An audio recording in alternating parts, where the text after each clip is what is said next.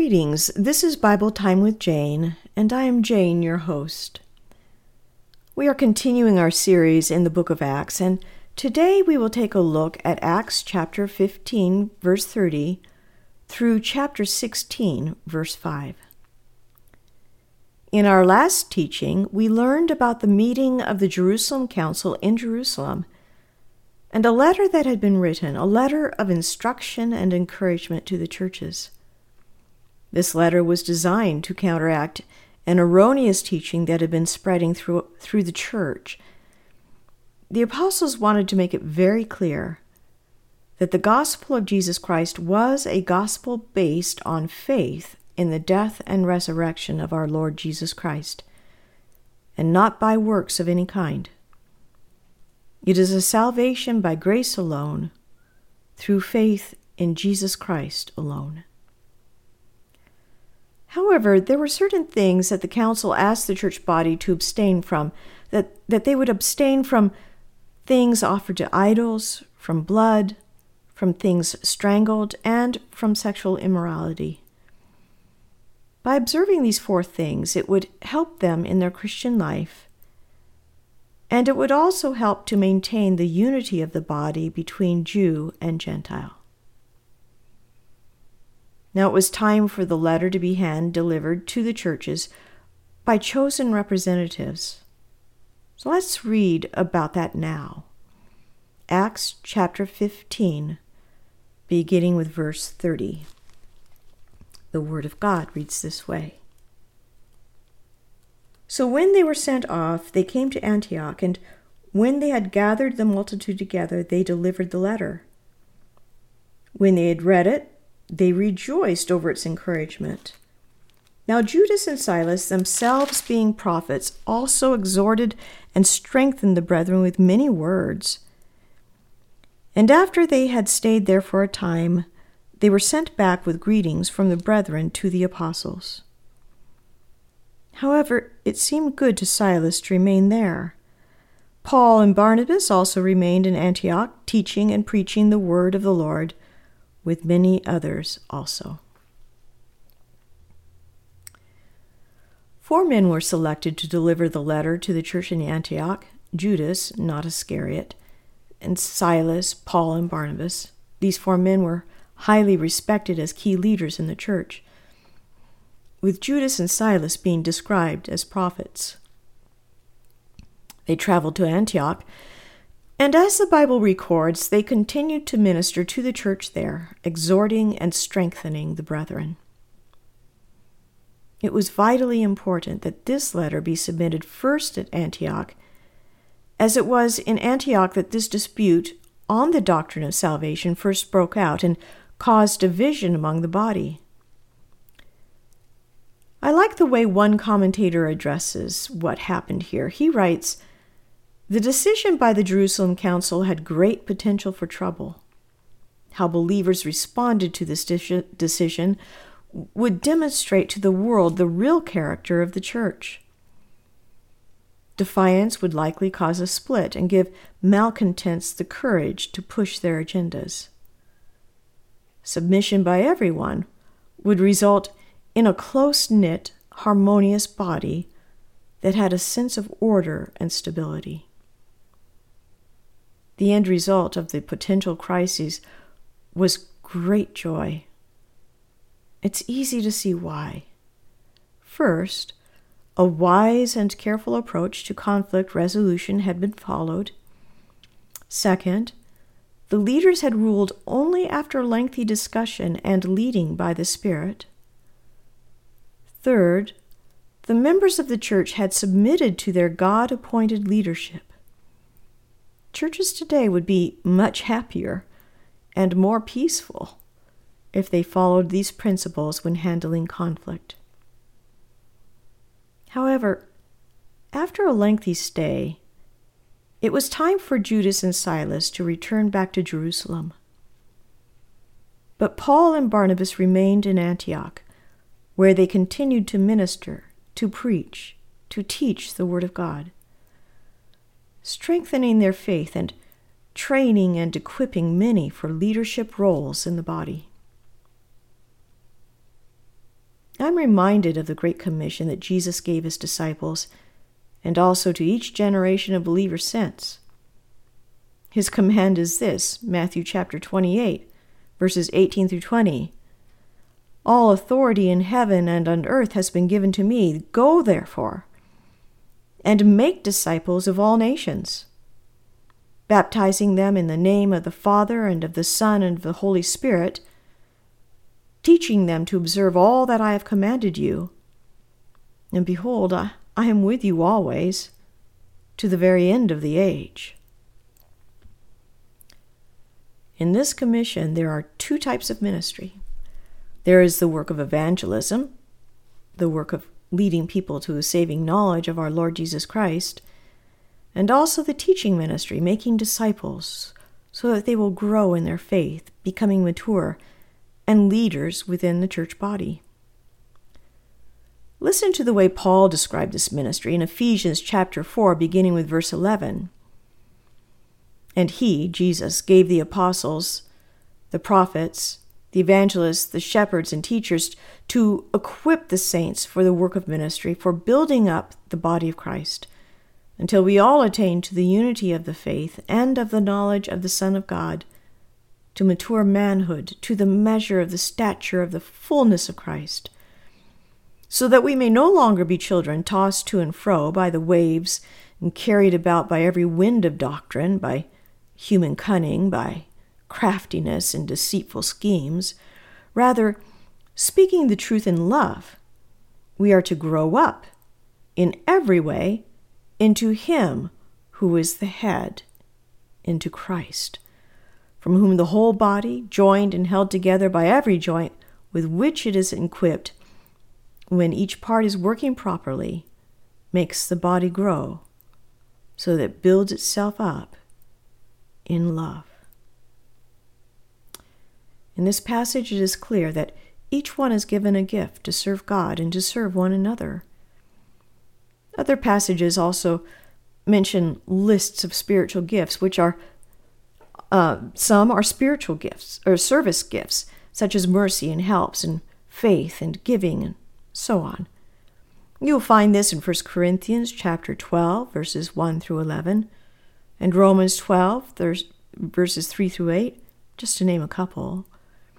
So, what this passage in Ephesians is describing are the speaking gifts, and they are exercised to equip the members of the body of Christ for the work of ministry and also for building up the body of Christ in their faith.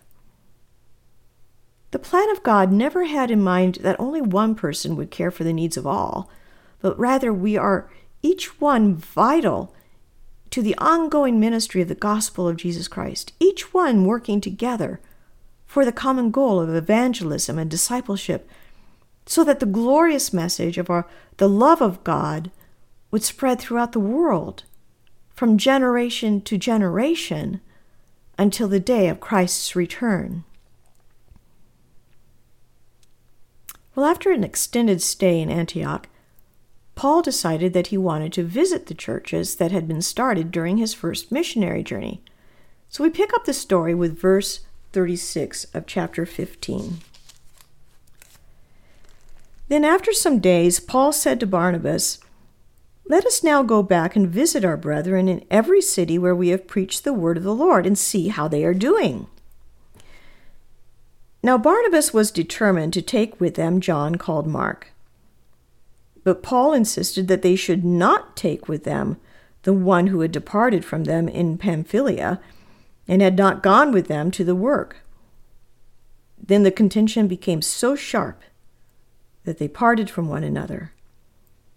And so Barnabas took Mark and sailed to Cyprus, but Paul chose Silas and departed, being commended by the brethren to the grace of God. And he went through Syria and Cilicia, strengthening the churches. I like the observation that Warren Wiersbe makes at this point. He writes For the Apostle Paul, the church at Antioch was not a parking lot, it was a launching pad. He would never settle down to a comfortable ministry anywhere as long as there were open doors for the preaching of the gospel. And that pretty much sums up Paul's ministry life. So when Paul and Barnabas began to uh, discuss their plans for visiting the churches that had been newly established, they suddenly found themselves in sharp disagreement. Barnabas wanted his cousin John Mark to join them on this second missionary journey. However, Paul was adamant that Mark would not join them. The reason for this stand is understandable, I think. Chapter 13 records that in the early months of their last missionary journey, that first journey that they took, Mark left them and went back to Jerusalem while Paul and Barnabas pressed on, although the opposition and persecution grew with each city they entered. The fact that Mark left them at a time when they needed to stick together in solidarity greatly impacted Paul. And at this time, he was not willing to give Mark an opportunity to abandon them again. Barnabas, on the other hand, was known as the son of encouragement among the disciples, the church, and for good reason. And he was willing to give John a second chance. Being a close relative of Mark, Barnabas must have spent much time talking with Mark during the many months that they had remained in Antioch. One commentator adds this Who was right? It really doesn't make much difference. Perhaps both men were right on some things and wrong on other things. We know that John Mark ultimately did succeed in the ministry and that Paul came to love and appreciate him. We can read about that in Colossians 4:10, 2 Timothy 4:11, and the book of Philemon verses 23 and 24. Good and godly people in the church do disagree, this is one of the painful facts of life that we must accept. Paul looked at people and asked, What can they do for God's work? While Barnabas looked at people and asked, What can God's work do for them? Both questions are important to the Lord's work, and sometimes it is difficult to keep things balanced. On this occasion, the disagreement between these two faithful servants of the Lord became so great that they decided to part company. So Barnabas took John Mark with him, and they traveled to the island of Cyprus, where they had a successful ministry throughout the region. During this time, Barnabas had the wonderful opportunity to mentor John Mark and train him in leadership. And I'm sure also in how to patiently endure the suffering that came with it. We know that Barnabas' ministry to John Mark made a difference because later on Paul would say this regarding John Mark when writing to the church in Colossae while Paul was in prison. Colossians 4:10 Aristarchus, my fellow prisoner, greets you and Mark, the cousin of Barnabas, concerning whom you have received instruction. If he comes to you, welcome him. Then at the end of his life when he knew that his time on earth was drawing to a close. Paul wrote this to his spiritual son Timothy Luke alone is with me. Get Mark and bring him with you, for he is very useful to me for ministry. On the surface, this division seems to be tragic. However, there is a spiritual principle at play here and it is found in Romans 8:28, which says, "And we know that for those who love God, all things work together for good, for those who are called according to his purpose." Had Paul and Barnabas remained as a team, they would have revisited the churches and returned back to Antioch just like before. However, by splitting up, God used this as an opportunity for two areas of ministry Barnabas and Mark traveled west, and Paul and Silas traveled northeast. Now, more people than ever before had the opportunity to hear the gospel message of our Lord and Savior Jesus Christ. God had turned this painful event into good for the kingdom of God and for his glory. The Bible tells us that Paul and Silas traveled throughout Syria and Cilicia And everywhere they went, they strengthened the faith of these new believers. And the church continued to grow, having a great impact within the Roman Empire. Well, beginning with chapter 16, we learn more about Paul's second missionary journey. So now let's just go ahead and read the first five verses of chapter 16. Then he came to Derbe and Lystra, and behold, a certain disciple was there named Timothy, the son of a certain Jewish woman who believed, but his father was Greek. He was well spoken of by the brethren who were at Lystra and Iconium. Paul wanted to have him go on with them, and he took him and circumcised him because of the Jews who were in that region, for they all knew that his father was Greek. And as they went through the cities, they delivered to them the decrees to keep which were determined by the apostles and elders at Jerusalem. So the churches were strengthened in faith and increased in number daily. Dr. John Stott gives us some background into what we are looking at here. He writes Lystra and Derbe were the last Galatian towns to have been visited on the first missionary journey. So now, as Paul approached them from the east, Derbe and Lystra were, of course, the first to be revisited. The most notable event took place in Lystra. Here lived Timothy, a disciple, and his mother Eunice, who was a Jewess but had become a believer. Presumably, both mother and son had been converted during Paul's previous visit about five years previously. Timothy's father was a Greek, a Gentile. It was because Timothy's father was a Greek that Paul had Timothy circumcised. This was because it was always Paul's habit to visit the synagogue in any city they came to, bringing to them first the gospel message of Jesus Christ having Timothy circumcised helped to open the door of opportunity for that sharing. Timothy became a spiritual son to Paul, and he served the Lord along with Paul during the remainder of Paul's ministry. As Wiersbe explains, in the years that followed, Timothy played an important part in the expansion and strengthening of the church. He traveled with Paul and was often his special ambassador to the troubled spots in the work, such as Corinth. He became shepherd of the church in Ephesus and probably joined Paul in Rome shortly before the apostle was martyred. I'm reminded of what Paul wrote to Timothy in that last letter he would write to him shortly before he was martyred for his faith in the Lord Jesus Christ. Listen to what Paul wrote, 2 Timothy chapter 1 beginning with verse 5. I'm reminded of your sincere faith, a faith that dwelt first in your grandmother Lois and your mother Eunice, and now I'm sure dwells in you, in you as well. For this reason, I remind you to fan into flame the gift of God which is in you through the laying on of my hands.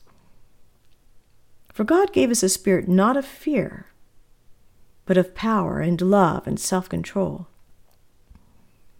Therefore, do not be ashamed of the testimony about our Lord, nor of me, his prisoner, but share in suffering for the gospel by the power of God, who saved us and called us to a holy calling, not because of our works, but because of his own purpose and grace which he gave us in Christ Jesus before the ages began, and which now has been manifested through the appearing of our Savior, Christ Jesus, who abolished death and brought life and immortality to light through the gospel, for which I was appointed a preacher and apostle and teacher, which is why I suffer as I do. But I am not ashamed for I know whom I believed, and I am convinced that he is able to guard until the day what has been entrusted to me. Follow the pattern of the sound words that you have heard from me in the faith and love that are in Christ Jesus. By the Holy Spirit who dwells within us, guard the good deposit entrusted to you. I think that this is a message for you and me today, just as much as it was for Timothy then. We need to be bold, not ashamed of the testimony of the gospel of our Lord Jesus Christ. We need to be sound in our faith, sound in our knowledge of the Scriptures, sound in our love for God, and love for one another and sound in love and grace for those whom God loves so much that he was willing to send his Son to die for their sins. And his love was so rich that Jesus himself cried out from the cross, Father, forgive them. We must follow his example in word and in deed, in grace and in mercy in love and in truth. So Paul and Silas and Timothy began their journey throughout the region. Remember, they're taking with them the gospel message of our Lord Jesus Christ and the teachings from the scriptures. But they are also bringing with them the letter from the Jerusalem Council to encourage and strengthen their faith and to equip them to carry on with the work of the church. And as we journey with them in the next several lessons, we'll have much to learn about ministry, the teaching of the scriptures, and the power of God which brings salvation and perseverance in the midst of growing persecution. But for today, let me leave you with this word from the book of Jude beginning with verse 3. Beloved, although I was very eager to write to you about our common salvation, I found it necessary to write appealing to you to contend for the faith that was once for all delivered to the saints. For certain people have crept in unnoticed who long ago were destined for this condemnation. Ungodly people who pervert the grace of our God into sensuality and deny our only Master and Lord, Jesus Christ. Verse 17. But you must remember, beloved, the predictions of the apostles of our Lord Jesus Christ. They said to you, In these the last time there will be scoffers, following their own ungodly passions it is these who cause divisions, worldly people, devoid of the Spirit. But you, beloved, building yourselves up in your most holy faith and praying in the Holy Spirit, keep yourselves in the love of God, waiting for the mercy of our Lord Jesus Christ that leads to eternal life. And have mercy on those who doubt. Save others by snatching them out of the fire. To others, show mercy with fear, hating even the garment stained by the flesh. Now to him who is able to keep you from stumbling and to present you blameless before the presence of his glory with great joy. To the only God, our Savior, through Jesus Christ our Lord be glory, majesty, dominion, and authority before all time, and now and forevermore.